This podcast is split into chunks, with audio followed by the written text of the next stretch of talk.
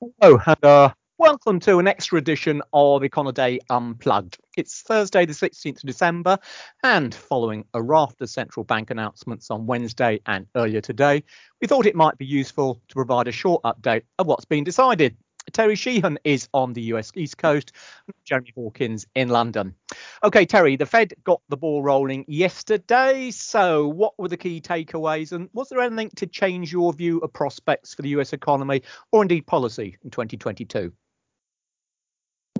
There wasn't much that's going to change my outlook, but the Fed definitely took the most aggressive path in terms of reducing asset purchases, at least for January. They've left it open whether they're going to do it at the another 30 billion a month into February and March, but it looks like they will. Um, and their summary of economic projections, as expected, showed that they do expect to start raising rates next year, probably in the second half, um, with as many as three possible rate hikes of 25 basis points each. So, um, for the Fed at least, and what, based on what Chair Powell said yesterday, um, the Fed is looking for it to reach its maximum employment mandate in the relatively near future, and they are being a lot more proactive about addressing the current inflation situation. So it's a fairly hawkish Fed looking into next year. Okay, good stuff. Um, I've got to ask you, was there any kind of information on their thoughts about Omicron and what damage that might or might not do to the real economy or indeed to inflation? Well, as expected, they said they were watching it carefully. Um, Powell has previously said and reiterated yesterday that these successive waves of uh, these COVID variants um, are having less and less direct impact on the economy um, as businesses and consumers adapt their behaviors and vaccinations slowly creep up. Uh, so, although they see that as an increased risk to the outlook, um, I don't think they are as alarmed about it as uh, they might be.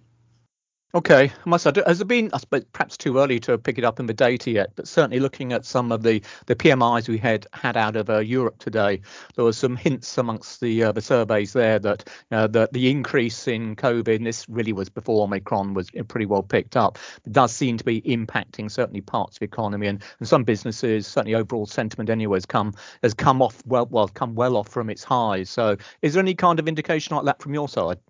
Uh, so far, we've got a few early surveys of manufacturing and services out of some of the district banks of the Fed. Um, actually, it looks like most of them are continuing to anticipate modest to moderate expansion. So um, it's actually not looking like the immediate impact is very great. Okay, let's hope it stays that way. Um, okay, anything else from your side? Uh, no, the the one thing that was perhaps a little bit disappointing this week was that uh, the data on November retail sales was a bit softer than expected. Uh, but it may not have fully captured the relatively late timing of the Thanksgiving holiday here and therefore the start of the, the winter shopping period. So we may see some upward revision in that next month. But um, there may also be some questions about seasonal adjustment factors and shifts in consumer spending patterns. So it's it we have to wait for a little more data before we make any determination on that. Um, I'm looking forward to some of the GDP nowcasts that the district banks put out late in the week. Um, but it does look, based on the one Atlanta updated yesterday, that uh, its forecast was down almost a full percentage point. So hmm. um, I suspect we're going to see a great deal of moderation in the early anticipation of growth for the fourth quarter here. Okay, interesting stuff. And, and where would we be without seasonal adjustment? Okay, to Europe then, there's been a fair bit going on today. So just to summarise, um, ECB, the European Central Bank, no change in rates or quantitative easing for now. But of course, uh, the key issue was always going to be what they had in store for 2022. So with regards that, the end of the pandemic emergency purchase programme, their main quantitative easing arm at the moment, the PEP, that has confirmed for March 2022. Um, before then, the uh, the current PEP purchase rate of around what it's about 70 billion euros or so a month at the moment. That will be tapered, so in the first quarter. But the reinvestment period for principal payments from maturing securities that's been extended until at least the end of 2024. So that's an extra year they've got of that. Uh, the ECB also pointed out that PEP reinvestments could be adjusted flexibly, well across time, asset classes, and jurisdictions at any time, and indeed that the PEP itself could even return if needed. So what happens to the hole left by the end of PEP? Well, that's going to be partially filled by a temporary increase in purchases made under the old long-standing asset purchase program, the APP. Uh, that's the other quantitative easing arm. Currently, it stands at 20 billion a month, a target for that one, and that will be hiked to 40 billion euros a month in the uh, second quarter of 2022. So after the PEP's ended, and uh, 30 billion in the third quarter. It will then revert back to an open-ended 20 billion thereafter. Crucially, I guess, in terms of the overall thrust of policy, the updated Eurozone inflation forecast that shows inflation at the end of the forecast period in 2023 and 2024 still below its 2% medium term target. And that then gives uh, the justification that the ECB needs for what is ultimately still a very accommodative stance. Um, indeed, I guess you could take taken literally suggest that the latest inflation uh, forecast suggests policy is even too tight.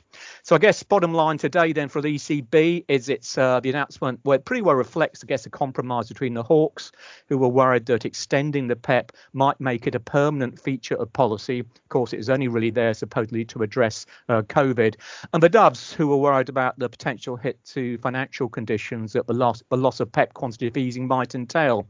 As it is by boosting the APP purchases, that should satisfy the dubs since essentially it just amounts to an extended phased withdrawal of the PEP indeed with guaranteed purchases for an extra six months, or making the increase only temporary, actually at least appease all most of the hawks, if not all. And in fact, it should be pointed out that today's decision, although we don't know the vote, um, was not unanimous. Bottom line, though, is that ECB policy is going to remain much more accommodative than most other major central banks in 2022. And talking of less accommodation, uh, the Bank of England kind of surprised the market. I think, as we mentioned in Tuesday's podcast, uh, the market call on what was going to happen today really was lack conviction. But uh, ultimately, I guess it, it, was for no change. Well, the bank came out and hiked its bank rate by 15 basis points to 0.25%. So that's what the first increase we've seen there since August 2018. The vote was eight to one, with only the external member Silvana Tenreyro, uh, the sole dissenter, and she wanted to see no change. In terms of quantitative easing, well, the 895 billion ceiling there, uh, that's almost been reached. Uh, it should be finished, uh, well, reached, I should say, within the next week or so. Uh, decision not to adjust that was, not surprisingly, a unanimous 9 0. So in terms of the rate hike, well, well, that really just reflects the fact, I guess, that inflation is far too high, and the damage you know maintaining a steady policy might do to BOE credibility. Uh, clearly, the increase to date has been much faster than expected, and in fact, the bank's now revised up its forecast for inflation to fully six percent uh, in April next year. So that's the best part of a full percentage point on it since the last meeting. It also reflects the fact that the labour market's been holding up surprisingly well after the end of the uh, the government support programme in September. But it's got to be said, it's pretty well a bold move as COVID cases in the UK are now a record high. Uh, the doubling time of the new Omicron variant has fallen to less than two days in most of the UK as well. And so, all put all that little lot together, and it's got to increase the likelihood tighter and ultimately economically more damaging restrictions at some point. So the economic outlook is very uncertain, and today's action, I'd guess, is unlikely to uh, to lead to a period of aggressive rate hikes. In fact, the bank has uh, trimmed its fourth quarter GDP growth forecast again, uh, this time by half a percentage point to just one and a half percent now, and is a bit concerned about the first quarter as well, by the look of it. Still, net I guess we can say that today's move shows the bank is prepared to stick its neck out on policy, at least a little way anyway. Uh, the next meeting will be on the 3rd of February when we'll get a new monetary policy report. Um, and we could see another increase then, I guess, unless the economic damage caused by Omicron is particularly bad. Although, of course, it's always worth remembering that more medium term Omicron could well boost inflation uh, because of the damage it does to uh, supply chains. Um, sticking with Europe, then the Swiss National Bank. Well, there were no shocks in terms of interest rates. The key deposit rate was left at minus 0.75%, which is very much in line with market expectations.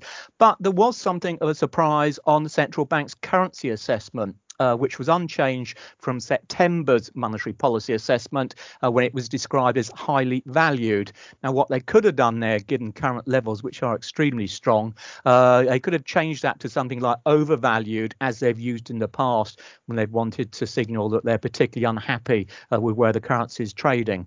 Now, I mean, current levels of the franc, I mean, they're well above what used to be thought of as the SNB's pain threshold. Um, but intervention in recent weeks really has been relatively muted compared compared to the sort of aggressive action we saw the last time these levels were hit over a year ago. So it may indicate that the bank has at least reluctantly accepted that the franc will continue to trade at stronger levels than it was previously prepared to tolerate. It did reiterate that it's uh, prepared to intervene in the foreign exchange markets as necessary in order to counter upward pressure on the currency, but that was only to be expected anyway. I think the takeaway here is that the market may see today's announcement as a green light to test still higher levels of the franc over coming months. Um, what else we got quickly while we're here? I should just mention in terms of Europe anyway, the Norges Bank. So out of Norway, they hiked for a second time in the current cycle, raising rates by a further 25 basis points to 0.5%. And that's in the face of a recent huge increase in new, new COVID cases in Norway. Um, in fact, it's interesting because it seems as if the arrival of Omicron has had no impact on their projected path for rates, which they see peaking at about 1.7% at the end of 2024. So it's going to be interesting to see if they can stick to that profile if we do see cases continue to rise as quickly as they are at the moment. Okay, well, that probably sums up most of what's been going on, I hope, for the central banks over the last day or so. Terry, any last words from you? No, I think you've got it covered. Excellent. That's what we like to hear. Well, that's it then for our central band up this week, and indeed for our podcasts in what's been a fascinating year for financial markets, albeit not necessarily for the best reasons. We're taking a couple of weeks off, but we'll be back early in January. We hope to see you then. So thanks for putting up with us in 2021. And do remember, you can always keep up to date with all the key market moving data and events in Econoday's global economic calendar. On behalf of the whole Econoday team, have a great Christmas, a happy, safe, and hopefully profitable 2022. Bye for now.